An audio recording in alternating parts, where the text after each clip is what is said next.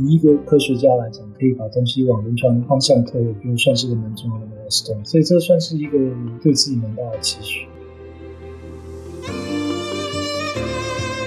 各位听众朋友们，大家好，欢迎回到《生技来一课》第二季。大家还记得我吗？真是好久不见啦！我是 Yvonne 孟宪伟，自二零二一年八月从 BTBA 会长卸任后呢，目前还是继续在药厂担任我热爱的新药开发的研究工作。感谢来自世界各地的台美生技人的支持及收听 BTBA 发行的 Podcast《生技来客》第二季，将继续分享台美生技人在职涯上的经验和创建。并将格局放大到由药厂及生技公司串联起的整个生态系，让我们可以从多面向来了解整个生技产业。于是，我们发想出 Faculty as Entrepreneurs 学者创业访谈系列。希望借由连线访谈，横跨学术及业界领域的专家，来了解基础医学研究与临床应用的连结整合，破除一些学术界与新创产业的迷思，希望能帮助更多学术期刊上的重要研究找到一条实际应用的产业出路。这个系列将由我和目前在 Indiana Biosciences Research Institute 担任 PI 的 Erica 蔡佩珊博士共同主持。Hello，大家好，我是 Erica，谢谢一帮的介绍。呃，我在 BTBA Podcast 前两集的时候有正式的登场了，非常荣幸获邀可以一起跟 Yvonne 来当共同的主持人，访问这一系列的学者创业访谈。那我们今天非常的开心，邀请到一位优秀的台裔年轻学者。目前是在斯坦福大学小儿科部门的内分泌专科担任助理教授的周宏杰博士，Dr. Danny Zhao，那来分享就是如何将他众多的学术研究呢，成功的带到产业界，得到临床上的实际应用及进入新药开发的阶段。那我们先请 Danny 来跟我们观众做一个简单的自我介绍跟问好呢。嗨，大家好，我是 Danny，我目前在 Stanford 医学院做助理教授。那今天很开心可以来这边跟大家分享，我自己也是 BDBA Podcast 的忠实听众，真是太荣幸也太开心了。大家知道，其实 Danny 是土生土长的台湾人哦。他于二零零六年毕业于台大化学系，二零零七年后呢，就赴美进入哈佛大学化学系 （Chemistry and Chemical Biology） 攻读博士学位。二零一一年博士毕业后呢，进入麻省理工学院的 Chemical Engineering 部门，从事 Peptide and Protein Engineering。之后又很顺利的赴犹他大学生物化学系 Biochemistry 担任助理教授。在取得终身职前夕呢，他毅然了放弃了该校的职务，转任到史丹佛大学医学院小儿科的内分泌科，来重新建立他的研究团队，成为少数几位与 Stanford 任职的台籍年轻教职人员。首先呢、啊，就不免俗的想要来问一下 Danny，你的求学经历啊，真的是相当的顺利。但是上一次在 pre interview 的时候啊，发现呢，你的成长求学过程有很多人生的转弯处。我觉得你的故事能够鼓励到很多来自不同成长背景的学生们。那是不是能够请你跟我们听众分享一下，说这一路走来，不论是在求学啊、职涯阶段几个重要转捩点，以及这些转捩点是如何帮助你规划下一段的人生呢？好，谢谢 Yvonne 的介绍。我自己比较特别的成长的经验，可能就是我其实是乡下人，就我是在宜兰罗东出生长大的。在我之前，我们家也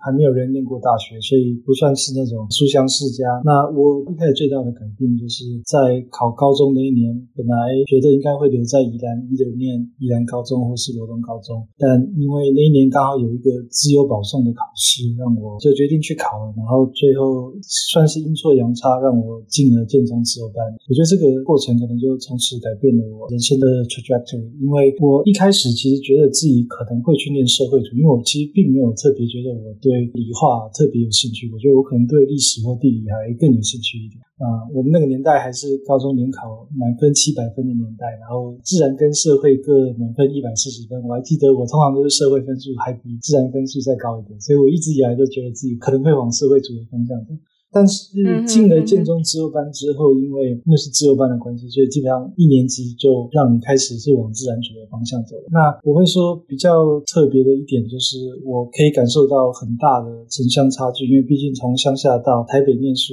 那第一年的时候觉得在班上其实跟不太上其他的同学。那一年其实花了嗯蛮多力气，还蛮辛苦的，然后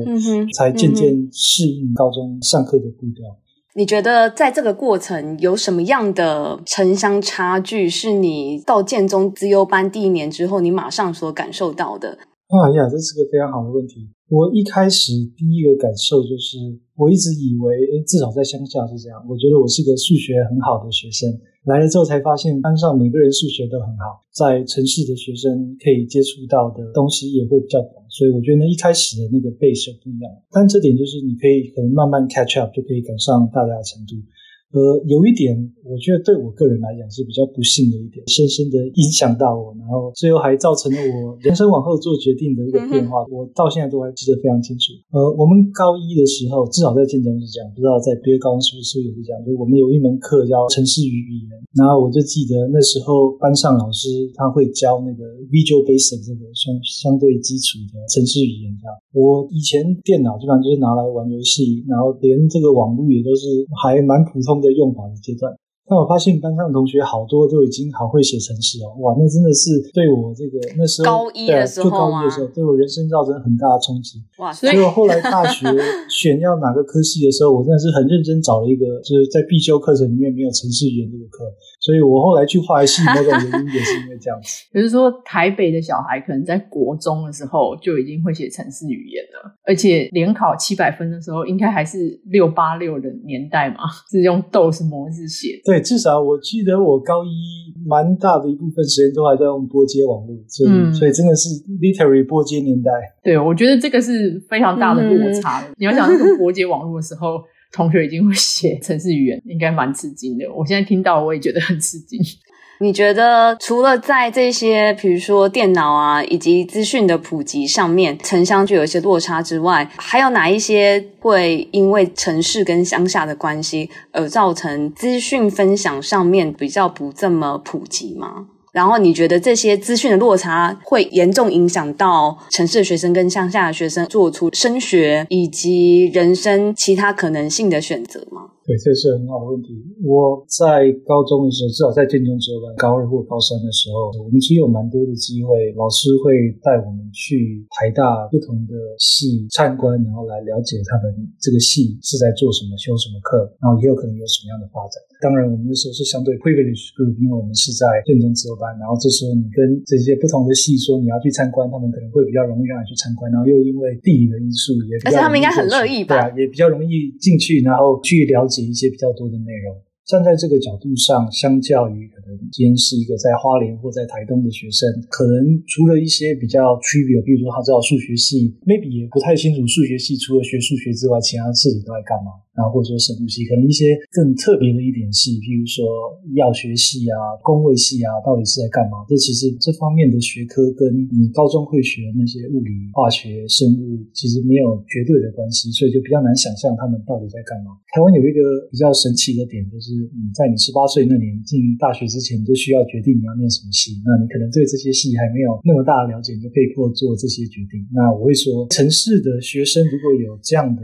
Access 的话，可能就可以更帮助他们在人生更早的阶段就可以做出更适合他们的决定。那你到了台大之后，我相信你们班上应该有一些同学可能是从乡下考上来的。在大学的这个学习阶段，你觉得你们有哪一些相同或不同的地方呢？我觉得可能如果是从乡下到台大，可能第一年面对的情况大概就会跟我从乡下来台北念高中第一年的情况相对类似吧。可能大学来经历过这一年，又会更困难一点，因为大学。又有更多课业以外的诱惑。这个可能就是除了学业之外的落差，可能还有一些生活方面的落差，你可能需要去适应啊什么之类的。我会觉得在台大念书，相对于在其他地方，然后同样的系的话，会有一些资讯上的优势。比如说，我们以后怎么样的出路，其实有很多学长姐可以做参考。比如说，我们那时候有很多学长姐，校友的力量，对，他们可能在申请国外的大学，他们是怎么申请的？比如说要怎么准备 GRE 啊，怎么准备托福啊，然后。这个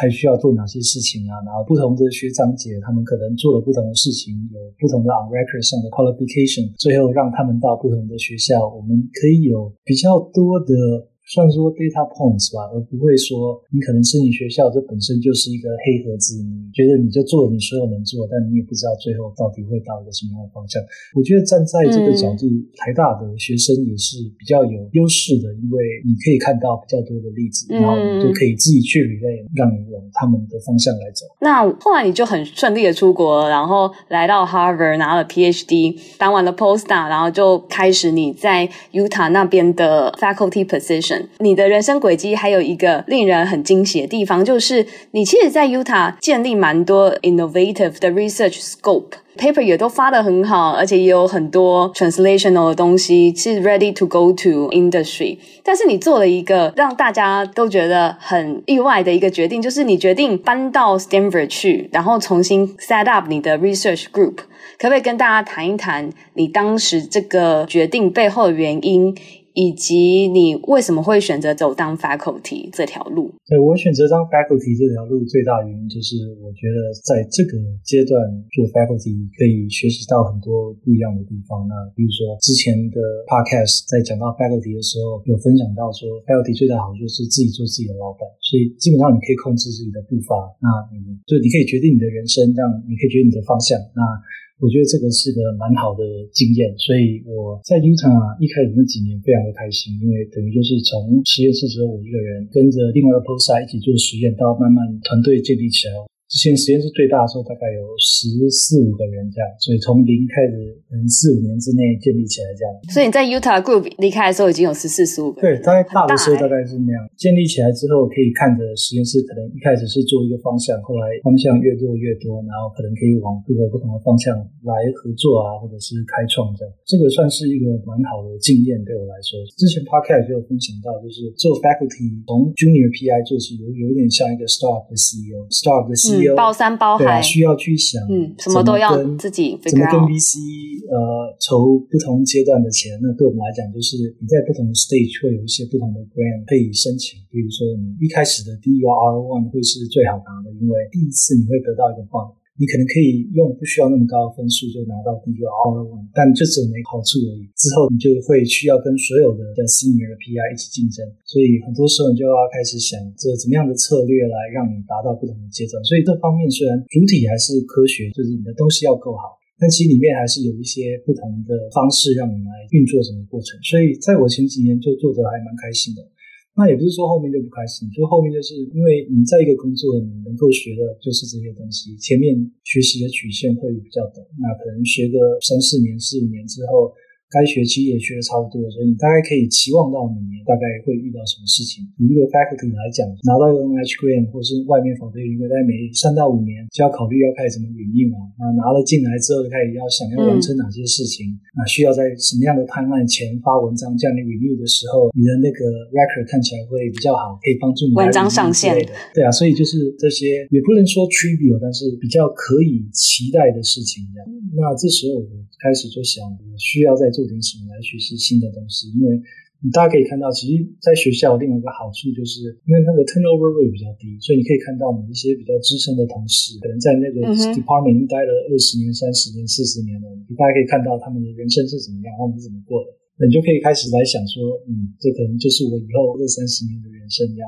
那我跟你讲，你想要这样吗？还是想要做一点别的东西？当然，你也会看到一些可能最后去做不一样的事情，只是通常你不会看到他留在这里，因为他们去做不一样的事情，人就走了，所以你也会看到他在你旁边。嗯、对我来讲，就开始在 explore 一些可能的发展。那。搬到 Stanford，如同刚刚 Yvonne 讲的，就是基本上算是从头开始。都当然，实验室有很多人跟我一起搬过来，所以也不算像以前一样从零开始。但是像 Yvonne 说的，嗯、本来留在 Utah 应该就是要准备升等的，但因为来这里的关系，所以变成就是要延后几年，然后还需要再做点研究，再来提升等这样。所以算是一个重新开始，不过也带来一些好处，譬如说，嗯，因为重新开头的关系，让我们多了一些额外的起经费，让我们可以开始来想有一些什么新的研究可以做。所以我来了之后，我们开始找一些 s t a n 这里的不同的合作者，又开发了一两个新的方向。那你觉得你到了湾区，跟在犹他相比，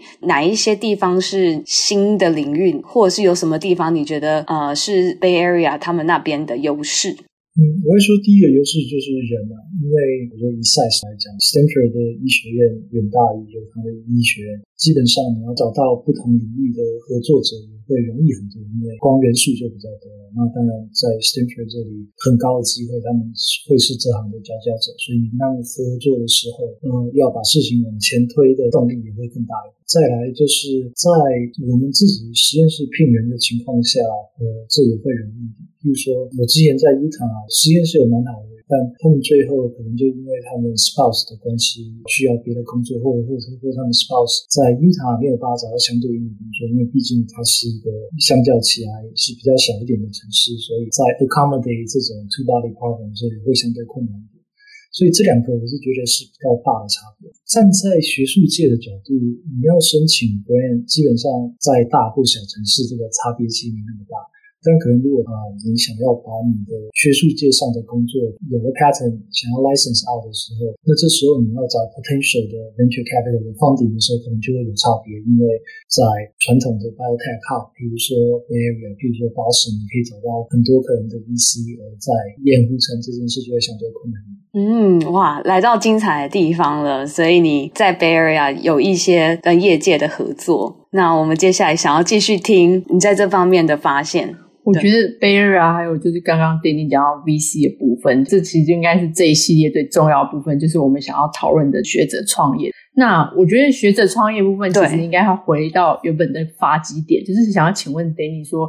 你的发基点应该还是基础于原本的学术研究嘛？那其实这个领域我本人也是很有兴趣啊，所以我想这也是为什么我今天也在这里当主持人的原因之一。不知道你可不可以跟观众稍微介绍一下，还有就是有没有什么想要跟我们分享？我的实验室大概现在八十 percent 都围绕着胰岛素在做，然后做这个分子的好处就是你不需要去说服别人这个分子有多重要，因为这个是非常显而易见的事情。然后有非常非常多的人需要胰岛素注射来维持他们的血糖的。我的背景其实比较特别一点，就如同前面介绍的，我我其实是纯化学的背景。就我一直以来是做有机合成出身的。我在博士班的时候，其实是有换过实验室的。我以前其实是做纯粹有机合成化学，其实是另外一个我觉得在 biotech hub 会改变人的事。我在哈佛念 PhD，在波士顿这个是一个很大的生医方面相关的 hub。我一直到加入实验室之后，我每天就是在试不同的催化剂，在看怎么样可以做出那种 initial selective 的 catalysis。那听了几个来我们 department 给的演讲之后，觉得我懂到做这个纯化学的意义在哪里，所以我最后才才考虑要不要换实验室。大概在一年级结束之后换了实验室。换了实验室之后，我重新开始学 biology。我讲这句话可能也不是太夸张。我在大学没有修过任何一门 biology 课，连基础生物学都没有学过，所以我真的是从头开始学。所以分生生化那些，你是博一的时候才开始。生化这个课就生物化学是化学系必修，所以比较偏化学一点的生物是了解。但譬如说普生吗？生物学、嗯、分子生物学啊，这个对细胞生物学、遗传学，这是完全不懂的。我真的没有夸张。那时候你要问我怎么分 Western blot 跟 Northern blot，我我可能还分不出来。然后更不要说学习这些 cell culture 啊什么，所以就是真的是博士班才开始从头学。最后做完 PhD，开始在想我要往什么发展的时候，那我就觉得我其实对这个 process 是有兴趣的，但我还是想要保持着我化学家的身份，所以我其实是去了一个 bioengineering 的 group，呃，用化学方法来做 bioengineering。那基本上如果把这个事情摊开来讲，就比较像传统的 medicinal chemistry，可是拿来 peptide 跟 protein drug 上来做的。那因为那时候那个 lab 不认得契机，所以我才开始往胰岛素的方向走。基本上，胰岛素现在已经是很成功的药了，但为什么还会有药厂在做胰岛素，或者学术人要做胰岛素呢？这是因为其实胰岛素还是一个还蛮不好的药。那所谓不好的药，就是它的 therapeutic window 是非常的窄。比如说，今天有偏头痛，想要吃止痛药，你可以吃一些不同的 painkiller，那可能吃一颗、吃两颗没用，你吃第三颗觉得有用，你就好了。可是你今天吃第四颗、第五颗，可能没有太大的用处，但它应该也不会造成太不好的这个害处这样。但在胰岛素的 case 是，你如果胰岛素打进去不够多，血糖太高，这件事长期下来会有不好的后遗症。如果你打太多，血糖太低，这个急性的后遗症会更糟糕。血糖过低，你就会陷入昏迷，严重的话可能还需要立刻送医。所以才会说胰岛素是个不好的药。所以现在在做的方法，就如何让胰岛素变成一个 therapeutic window 更宽一点的药。这时候就开始要来想，这个胰岛素最大的功能是什么？它最大功能就是在调节血糖的浓度。所以你希望胰岛素在血糖高的情况下，它是有活性的；但血糖低的情况下是没有活性的。这时候就会是最好的功能。基本上这件事目前是做不到的，因为我们控制的方法就是用打进去身体的量来控制它的活性。所以万一你打太多了，你还是得让你血糖降到非常低的情况下，就等到所有打进去的胰岛素都被消耗光，才会化解这个血糖降低的量。所以这时候就变成我们可不可以创造一些方法，让胰岛素的活性跟你血糖是挂钩在一起。这个情况下，我们叫它 glucose responsive insulin。怎么样可以让胰岛素是 responsive to glucose？也就是说，你希望如果血糖高的情况下，自动就会有比较高的胰岛素的活性。你在里面放一个类似像一个 kill switch，当血糖低的情况下，它就没有活性，然后这样就可以避免一些急性的低血糖的情况产生。那也因为这种可能的 design，所以通常一个比较 catchy 的 term 就会把它叫成 small insulin，因为这个胰岛素是够聪明的，它可以来感应这个血糖的浓度来这样做。这算是一个这个领域的 holy grail。这个领域已经蛮久了，那因为这件事还蛮难做的，所以一直以来都还是没有药物产生。但近十年开始渐渐有一些突破。之前 Merck 有一个临床一期的实验，但最后没有 continue 下去。那现在呃，另外一个丹麦的公司 Novo Nordisk 也有一个临床一期的研究正在做，所以这个领域是一直在往前推的。从一个化学家的身份要来挑战代谢的课题，然后又是胰岛素的话，我觉得这带来很多新的 chapter。然后我觉得一个 biologist 或是我自己做很多 beta cell biology，我真的觉得这是一个非常 exciting 的一件事。这样子，你你是如何看到说这件事情是一个 unmet medical needs？然后如果把它变成一个药化，真的会改善很多病人现在的生活？尤其你原本是纯化学背景。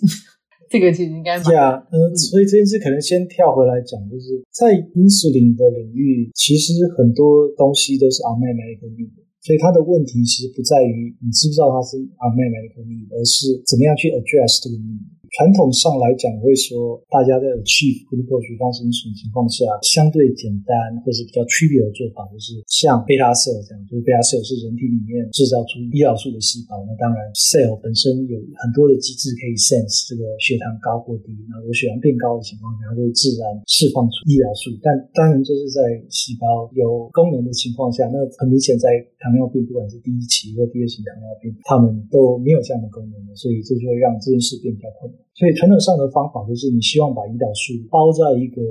可能是一个 hydrogel，可能是 nanoparticle，然后这个时候被包起来的时候，它就没有活性。用一些 trigger 在血糖高的情况下，它可能就会让那个包起来的东西被膨胀了，那膨胀了，那中间的洞就会变大，让胰岛素被释放出来。是有一点像 prodrug 的概念。Yeah, yeah, 所以传统上来讲，这是比较容易来达到的。当然，这会有一些问题嘛，因为现在像这种 capsule 或者是这种 encapsulation 的概念，或者甚至在疫苗也有类似像这样的用法。通常来讲，如果你不需要天天注射，或是很久注射一次的话，那这个是个蛮好的做法。但在胰岛素上会比较麻烦一点，因为通常我们需要天天注射，有时候甚至要一天注射好几次。所以这时候你怎么包它，包它的东西会在身体残留多久，这种种的可能的包 accumulation 的影响，就会让这整件事变得比较复杂一点。我们的做法就不用这样的方式，而是直接在胰岛素上做修饰。企图改变它 conformation 上的不同，然后来影响它跟 receptor 在连接时候的改变。这样的好处就是你只需要去改变胰岛素，所以传统上来说就会更接近原本这个蛋白质药方式。然后你也不需要去加一些其他东西来增加这整件事情的复杂度。当然，最困难的点就是因为你要去把这个相对小的分子做一些修饰，所以这个化学会比较困难一点。所以就算以化学家来讲，这也是。有一定的呃入门的门槛，因为这不是那种比较好合成的分子的。我觉得这个也让你的 research 有了它独特的地方，能够成为业界一个药物研发的契机。呃，对，我觉得肯定是。不过，如果在学术界来讲，大家在做的多少都是有自己要特别的地方，因为这个在学术界这方面的 uniqueness 还蛮重要的，所以大家都有一些自己的方法。因为学术界各个次领域分得相当的细，这样，所以我觉得可能大家在自己的次领域都是佼佼者，那就是怎么样在自己的方向可以。把那个 impact 呃变到最大这样子。我觉得 Danny 的跨领域其实还是真的是一个特色，因为代谢是一个平常大家不喜欢去触碰的一个课题。其实，在比较偏 biology 这边块的，大家也都有这样子，比如说 create 这种 smart insulin 或 smart cell 这一类的想法。可是，要如何这样子用很高深的化学的功力去做出这样子的聪明的胰岛素，然后直接可以在临床上做治疗？我觉得就是在这样的时候，你就会更看得出来说，当你对两个领域都非常花功夫去琢磨的时候，你的那个独特性跟你可以带出来的一个 performance，是在单一领域上专业的学者或者研究员是可能没有办法想到，或是达到这样子的一个程度的跨领域人才。嗯，嗯，是这个世代最需要的。那接下来我想要问 Danny 一个策略性的问题。刚刚你其实有稍微提到，就是说你做 insulin 也是因为博士班的题目，然后渐渐衍生出来的。那你现在已经有非常 established and solid 的 research 可以支持你把这样子的一个发现 translate 成业界的一个药物。那想要请问一下，说你不论是在 Utah 或者是在 Stanford，你创建你的团队的时候，在规划你的研究领域的时候，你是以兴趣使然吗？还是说你会跟未来是否有创业的可能性来做结合，来规划你实验室的研究方向呢？嗯，这是个非常好的问题。那我们实验室有一些以兴趣为初始的题目，当然也有很多是开始在想我要怎么样来 address 一些 unmet medical need。对我们来讲，比较多的还是后者。可能比较大的原因还是在美国要做任何的研究计划，到头来你还是得需要去 convince NIH 的 study section 为什么需要做这个事情。所以，如果你可以写上一些你可以帮助解决哪些事情的话，那当然这就会大大的提高申请到的机会。这样，我可能可以举几个例子来详细说明一下。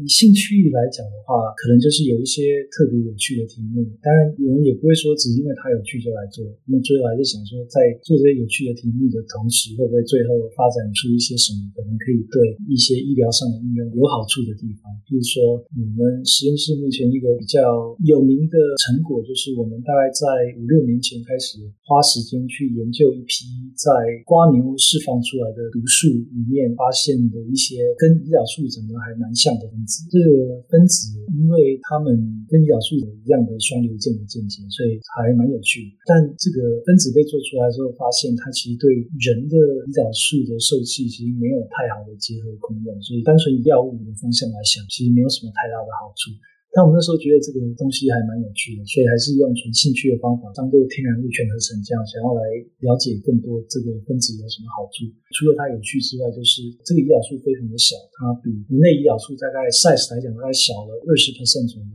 然后胰岛素有一个蛮大的问题，就是通常你注射胰岛素到身体里面，因为是皮下组织的注射，它从皮下最后通过那个血管的管壁，然后进入血液里面，需要花一点时间，所以通常。你需要等大概二十到三十分钟，你打进去的胰胰岛素才会开始看到血糖降低。这其实因为胰岛素通常是六个绑在一起，叫就是 hexamer，就因为这样的话，胰岛素本身在储存上会比较稳定。那这也造成一个问题，就是你需要等六个胰岛素变成单个胰岛素之后，它进去血管才会比较快的。所以还有 biodistribution 的问题，呃、对，就是 pharmacokinetics 的问题。那蜗牛的胰岛素它因为 size 比较小，所以我们那时候就觉得它可能会进去血液里面速度会快一点。因为这个原因，才开始来研究它怎么做。这是一个可能的医学上应用的机会。那如果站在学术上的角度，就是这个东西其实它有一定的活性，可是它少了那个二十 percent 的部分，其实是在人类胰岛素需要去 find 它的 receptor 非常重要的部分。所以这也就意味着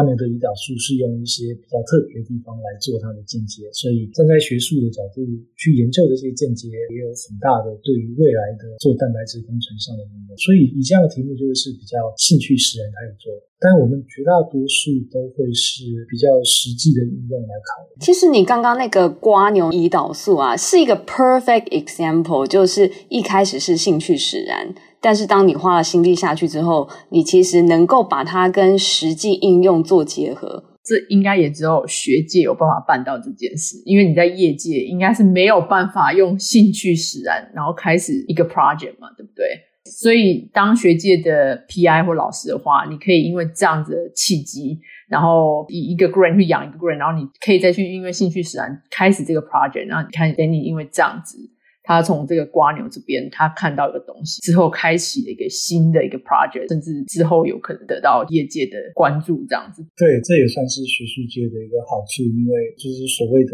academic 上的 freedom，因为自己是自己的老板，所以你可以在自己觉得有意义的情况下来往一些想发展的方向来发展。当然，就是你任何拿的 grant 背后都是有一个题目来支持，那当然对我们来讲是很重要，需要去完成的。但就是你是可以有一些 flexible。一个题来往自己想要发展的方向走。你觉得在学术界成为一个创业家，除了刚刚讲的那个 flexibility 之外，还有什么好处呢？比如说，像是跟医院有比较 flexible 的合作吗？因为我们在医学院做 faculty 的有很多的同事是 MD 相关的 physician scientist，所以呃，很多时候也可以从他们临床的经验来得到一些可能可以发展的方向。那这些可能是在 basic science 里面比较少想到的部分。以糖尿病来讲。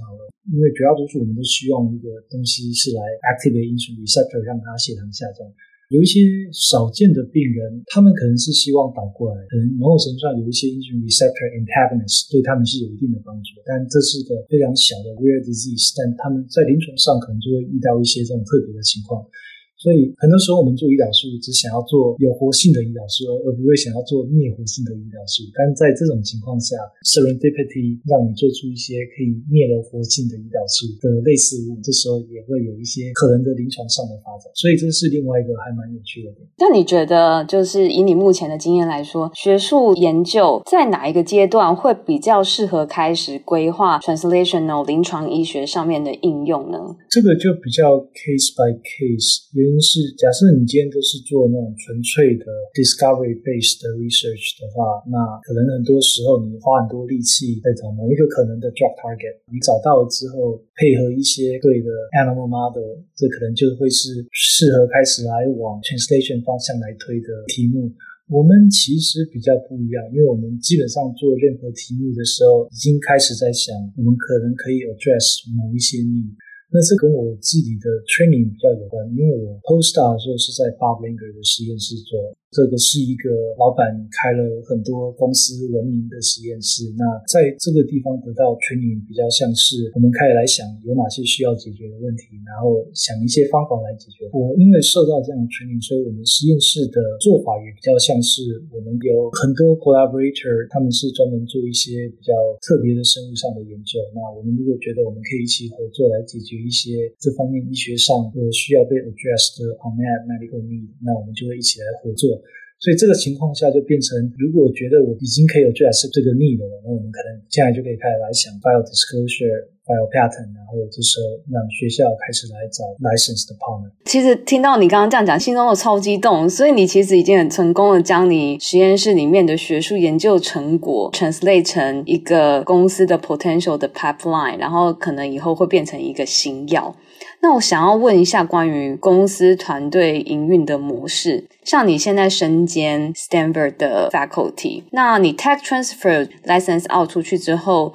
你会想要自己担任公司的 CEO 吗？还是说你会比较倾向交给一个专业的经理人的团队来帮你经营你的公司呢？在现在 Stanford 这里，学校是不能让我们去外面有这种 C level 位置的兼职的，所以目前不需要考量这个问题。是哦，对，然后所以每个学校都是这个样子，每个学校都不太一样。以前我们在 Utah 的话，在公司可以有比较多的 involvement，所以这方面可能就去看每个学校的 faculty handbook 就会知道每个学校不一样的规定。在 Stanford。呃不能 run 自己的公司。如果你要 run 的话，可能叫 take leave of absence，然后去做个一到两年，再决定是不是要继续在那里，或是可以回来这样。所以这算是比较不一样的点，但是。你还是可以在公司里面有一些特别的 involvement，那可能就会比较像是一个 consultant 的概念，或者是说可能在 scientific advisory board 里面提供一些自己的意见，而不会是变成一个员工这样子。那你刚刚有提到说，你现在在公司担任的角色比较像是 scientific consultant，你会一起参与 board 做一些决策性的决定吗？嗯，我参与的决定还蛮多的，不过都是跟科学相关的。比如说，我们现在要做哪些实验呢？这些实验就要找到对的 partner，甚至是 CRO 来跟我们一起做。那其他方面我就没有那么多 involvement。一个背后的关键原因也是，那也不是我的专长。所以站在我的角度，我会让有这相关经验的人来 run 这整件事，交给专业的来。对，当时如何找到你的专业经理人的团队，以及及你是如何找到资金的呢？现在这个 license 数据的 project，它其实从 Utah license 出去的，所以那时候我跟蛮多不同的 VC 相关的 investor 谈过。那最后是因为一个 connection 的关系，最后找的这一个 investor。那他们其实有一组在 pharma 跟 biotech 有很成功经验的一群人，那他们可以投资你一些钱，让这个 research 可以往 R&D 的方向走。那他们底下有一个团队来处理营运上的问题，处理账务上的问题。那这件事是很蛮重要的，因为以前我有一些同事，可能因为种种原因，最后决定来申请一些 NIH 的 Small Business 相关的 grant 来推他们 research 的方向。嗯、那 NIH 除了给一些基础上的研究，比如说啊比较常听到 Power One 这样的 grant 之外，其实有一些钱是用在 Small Business 上，主要分两种。一种是 SBIR 用，一种是 STTR。那基本上就是让公司可以和学术界合作，或者是公司直接跟 NIH 申请钱。那因为这些钱一样是 grant，所以它其实 non-diluting 的 fund，所以你基本上可以把你的股份还是握在自己的手上，所以算是还蛮好的一个资助自己公司的方法。但有点像实验室这样，因为你需要钱进来才能做事。那其他时候就会压力比较大。你可能一样过了两三年之后，又开始来想需不需要 renew 这个 grant 啊，或下一笔钱要从怎么来。那在学术界，因为底下人都是 trainee 嘛，那可能就是博士班学生四五年，postdoc 三四年，他们需要 move on 到下一个 stage。所以这种 transition 是比较明显的，所以配合这个 grant 的这些 period 也还算可以 manage。那如果在公司方面，这件事就会比较困难了。因为如果你今天拿到一个三年的 SBIR Phase Two Grant，你可以持续下去。但是如果你现在这个 Grant 快要 expire，因为你又没有别的钱的话，是不是你公司里面的 Scientist 就可能需要让他们去找下一个工作，而没有办法留下来？那这方面就比较困难一点。所以我觉得站在 start 的角度，至少有一定的资金上的稳定度还蛮重要。所以这是那时候决定，就不要去申请这些 Grant Money，而是直接来找一开始就可以提供一些资金的团队的这个用意是在这里。我觉得刚刚 Danny 真的讲了非常多，我真的重点要如何成功的做所谓的转译的研究，就是 translational research 嘛。里面你刚刚讲了非常多步骤跟很多要在意的一些美眉嘎嘎。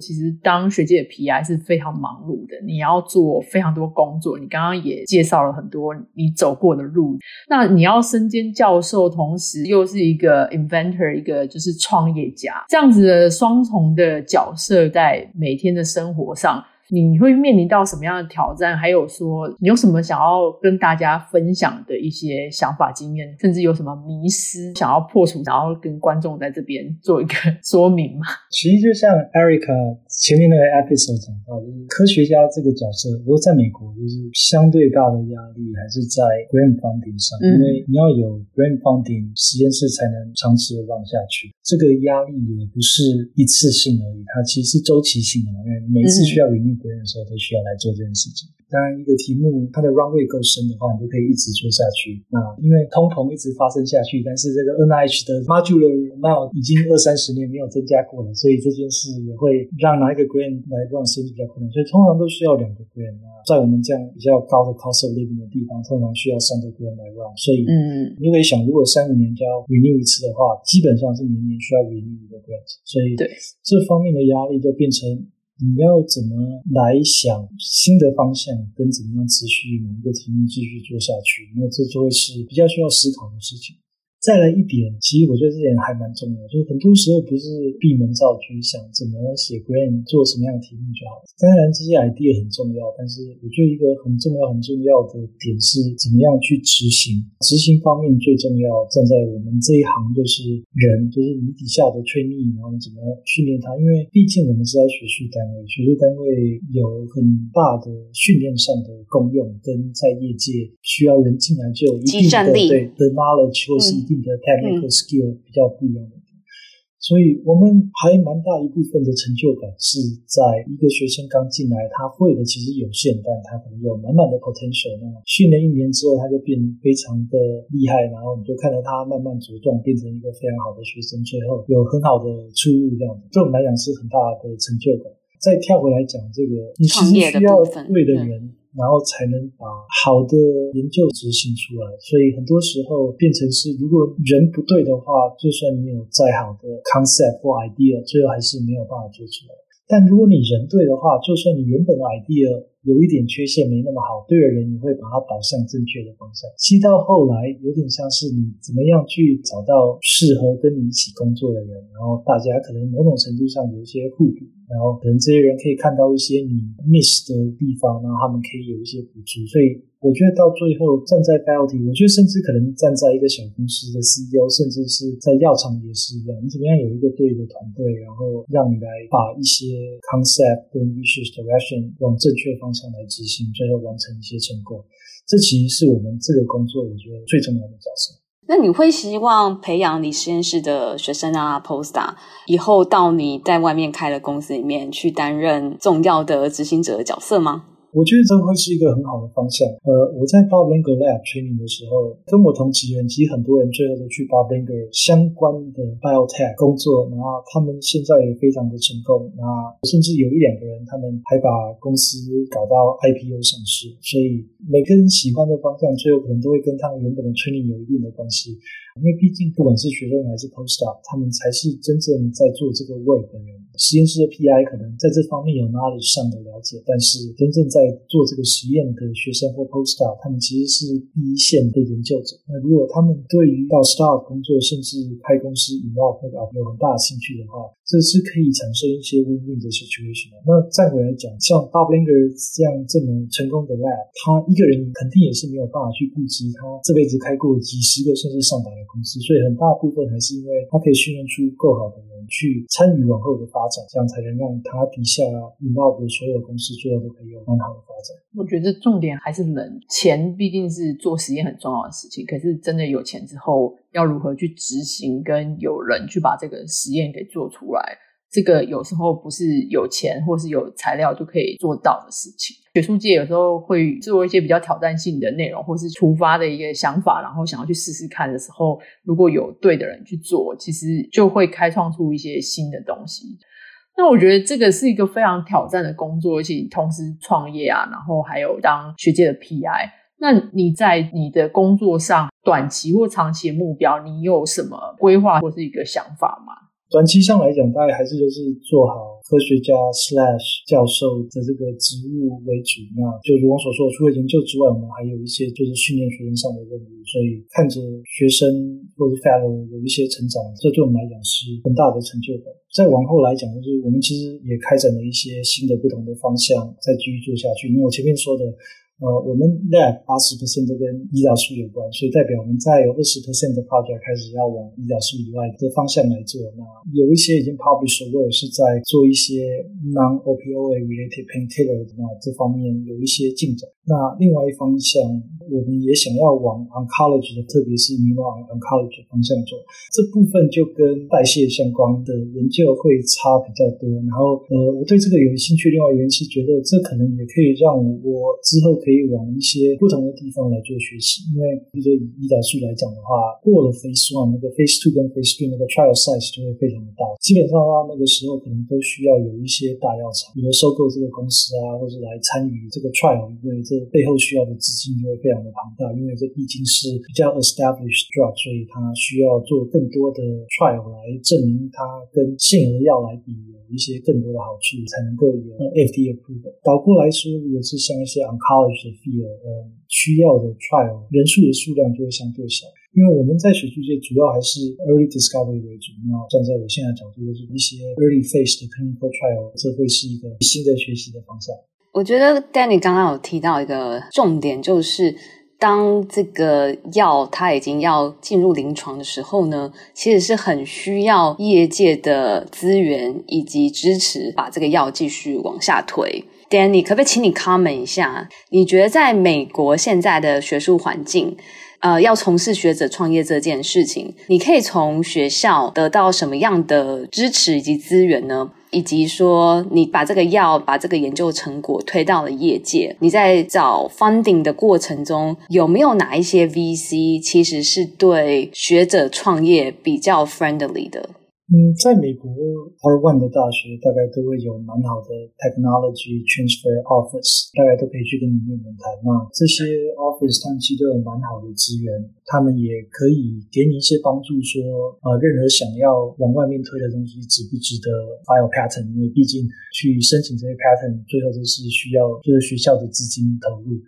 假设你在这方面算是比较有经验之后，就在不同学校可能会给你一些 special 的 treatment。譬如说，我们以前在 Bob i n g e r 实验室的时候，只要这个 lab 送出去的 disclosure，他们都会很快来处理，变成一个 pattern 这样。那我到 Utah 后来，因为我们也很多相关的研究审密出去了，那后来有得到一些比较 special treatment，所以我们在 Utah 那边也审密了大概四五个 pattern 有了吧，当中也有两个最后就 license 出去了。那 license 出去这一点就会是比较 case by case 的。因为我们学术界任何做的东西，其实不属于你自己，因为它是属于学校的，所以你，申请开的，当然我们是可以在 inventor 里面，嗯、但是 agents 是学校的，所以学校 own 那个 patent，得到 patent 之前，基本上都是学校处理，理论上都是学校决定。当然，你是 inventor，他们会来问你觉得什么需要 patent 啊，然后甚至你 application file 出去之后，examiner 会回来会有一些问题，所以这时候学校找的律师也会回来跟你讨论要怎么 respond 这些问题这样子。那如果当然有了。Pattern 都是在这个 in process 时候要考虑 license 的时候，这时候就会像我前面讲，叫 case by case。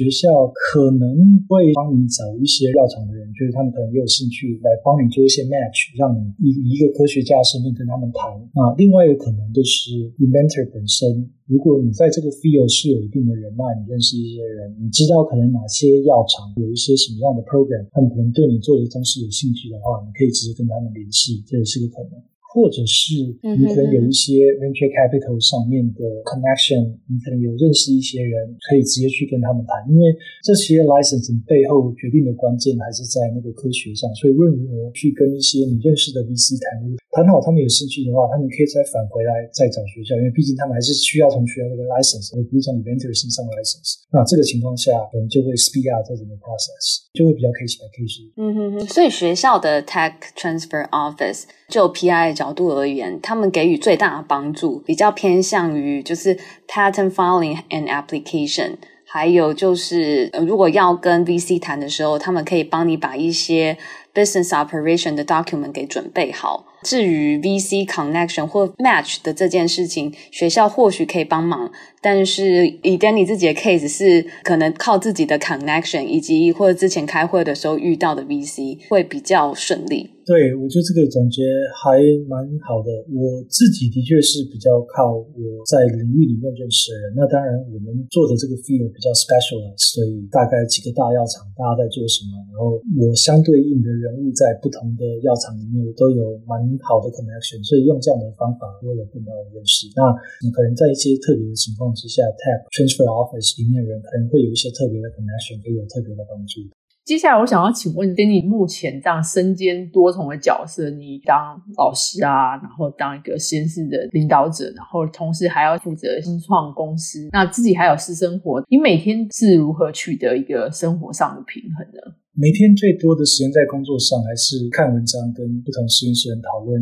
研究上的成果跟方向。嗯、那我们在医学院的关系，因为 funding 上的压力，我们很多时间其实花在写 grant 身上，还有很多时候就是找合作的对象，然后来开展一些可能的新方向。在学术界会有很多不同的 meeting，因为我们做的方向比较广，所以我们可能有糖尿病方向的 meeting，可能有代谢方向的 meeting。然后可能有一些跟 chemical biology 比较像的问题也有，所以各种 meeting 之后就会让你看到一些比较多不一样的研究，这大概就耗了蛮多时间了。然后通常大概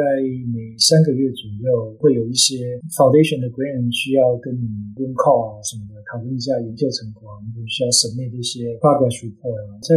公司方面，大概至少每三个月会有一些科学上的讨论，呃，需要我给一些意见的方向也会有这样子。那工作以外的地方，家庭来讲，就是因为我有两个比较小的小孩，所以基本上就耗了我下班时间跟 weekend 的时间就需要耗在上面。所以这个其实就是每个人在不同 stage 会做不一样的事情。我以前还没有这么严重的照顾小孩的任务的时候，我其实是几乎天天都会工作的人，然后可能天天都会到了 office 啊，然后一样，因为你有很多 grant 可以写哦，还有很多的这个 manuscript 可以 review。怎么讲？这是学术界的一个 duty 这样。这学期也会耗费蛮多的时间，因为你想，任何一个 manuscript 发表出去，通常都会三个维度的所以假设你一年发表五个文章的话，这样就代表你至少你需要 review 十五篇文章才能够。完成自己的 fair share，但这些就是 part of the job，就是我们需要做这些事情。这、嗯、主要是这些啦。那当然，我们工作上还是有一些，可能就是跟开公司有关，可能是自己的公司，你做 consulting 的工作，或者是一些其他公司，他们要往的方向是跟你 research expertise 有点关系，所以这时候可能就可以跟他们签一些 consulting 的 agreement，可以赚一点外快这样子。所以这算是这个工作额外的 side gig。我觉得 Danny 的分分秒秒都感觉非常的忙碌，跟很有效率的产出很多东西。没错，那我想说，你十年前有想象到说，就是未来的自己在十年后会是现在这样子的生活啊，或是职涯成就吗？那这也是很经典的 BDBA 生计来客 Podcast 一定会问的问题。想要请问说，那你下一个十年对自己有一个什么样的规划吗？我十年前应该博士班刚毕业，所以那时候完全没有想象现在会做这些事情。如果你要让我十年前猜的话，我会猜我现在在台湾，但很明显我现在不在台湾。我其实一直来都没有特别想要做 faculty，就变成都是像我说的，在任何一个阶段考虑做什么样的位置上我可以学到最多的东西。那嗯，在七八年前的时候是做 faculty 这个工作，让我觉得可以学到更多的东西。所以目前这个情况真的是我十年前完全无法想象的。站在看怎么样下一个十年的规划，我们目前还有很多新的方向在推，然后我会希望在下一个十年我们可以完成 translation 的 work，希望至少在十年后我们可以有一些自己实验室的科学上的成果往临床研究的方向走。那、嗯、我觉得这个机会还蛮高的，就是自己实验室的 signature。对，最最我觉得这会是一个蛮重要的 milestone。嗯、这一行比较困难的点就是，你可能可以做很多事情，把它推到 clinical 的 development，但到那个程度，我们可以控制的地方就很小，因为这最后就不像这一般两倍，你看它会不会 work。但是我觉得，就是以一个基础科学家来讲，可以把东西往临床方向推，我觉得算是一个蛮重要的 milestone。所以这算是一个对自己蛮大的期许。然后再来就是训练下一个 generation 的 scientist，这件事也还蛮重要的。我因为工作的关系，所以我们需要训练蛮多不同的 fellow，不管是 PhD track 还是 MD track。那我实验室目前有一些已经训练出来的 p o s t d 也有蛮好的成果，这也是非常觉得令人开心的事情。所以我觉得主要还是在怎么样让我们实验室的成果可以有更大的 impact，然后训练下一个 generation 的科学家，我觉得这是我们未来十年最大的期许。哇，今天跟你聊完，觉得你的人生真的超精彩的。我们也很开心，你现在在 Stanford 有这么好的成就，而且你的 career aspiration 也是希望 address 更多 unmet medical needs。在今天节目的最后呢，问一下 Danny，你有没有什么话呢，想要对还在台湾或者是在海外打拼奋斗的台湾生技人说呢？或者是你有没有什么话想要勉励同样来自相对于弱势家庭的学生，以及你觉得我们这个社会或者是政府能做些什么事情来缩减或者是平衡城乡之间的差距呢？其实因为网络的发达。现在资讯上的落差跟以前比，其实没有那么严重了。譬如我们前面刚刚讲到，不同的科系能做的不同的事情，这个有一些朋友他们开始在推一些就是影片，让大学生来介绍自己的科系在做什么事情这些事情。所以现在其实有越来越多，就算是在偏乡的高中生，他们可以看到。所以我觉得这件事有慢慢在变好当中。跟海外打拼的台湾生技人讲些什么话呢？我会说，过去十几年，我觉得一直以来能受到很多在台湾或在海外台湾人的帮忙，我才能够到现在这样的 stage。从大学的指导教授。到我后来到八十年之后，认识了很多在生技业相关的学长姐。然后就算是我从 Utah 搬来 Stanford，背后其实有很多台湾人的 colleague 来帮忙，才让我有这个机会从 Utah 搬到 Stanford。在到了 Utah 开始，我开始在想怎么样可以帮助不同的台湾人，可能他们在人生的不同的 stage 想要意见上的帮助啊的时候，我也会想要提供一个可能性的看法。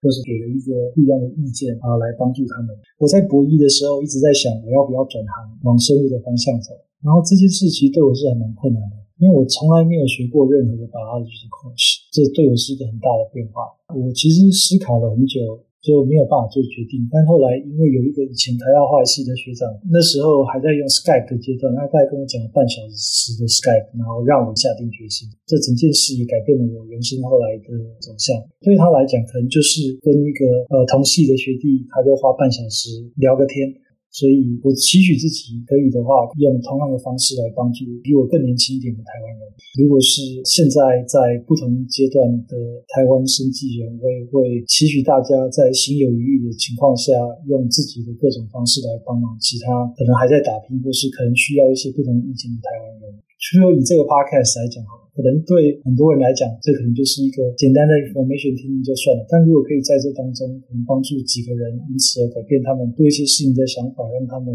因此而做一些不同的事情，改变他们人生的走向。像我当年这样，那我也觉得今天做这件事是非常有意义。哇，这真的太励志了！我们非常感谢今天 Danny 跟我们聊这么精彩的内容。生技来一课会在每个月的一号及十五号更新节目。大家可以在 Apple Podcast、Google Podcast、Spotify、声浪以及任何你可以听到 Podcast 平台上找到《生计来客》。欢迎大家收听、订阅、分享我们的节目给你身边所有的朋友哦！也不要忘记 follow BTBA 的官网 triple w 打 btbatw 打 org 以及 Facebook 搜寻 BTBA 就可以找到我们 Podcast 节目的最新消息，以及 follow 到我们的最新动态哦。如果大家有特别想要了解的生技产业面向，也欢迎大家跟我们联系，或是传信息到 BTBA 的脸书小编，我们都会收到每个大家提出的建议和鼓励哦。今天的节目就到此为止啦，感谢大家的收听，我是以放孟宪伟，我是 Erica 蔡佩珊，我们下次见喽，拜拜。生计来一课 Moments in Biotech 第二季由 BTBA Boston Taiwanese Biotechnology Association 制作。我们谢谢驻波士顿台北经济文化办事处的赞助。本季节目制作人有 Yvonne、Erica、乃群、Margaret、我范恩。后制与宣传团队包含季秀、信仪、Phoebe 以及慧芳，还有专业顾问 Joe 以及 Rick。谢谢你的收听，我们下集再见。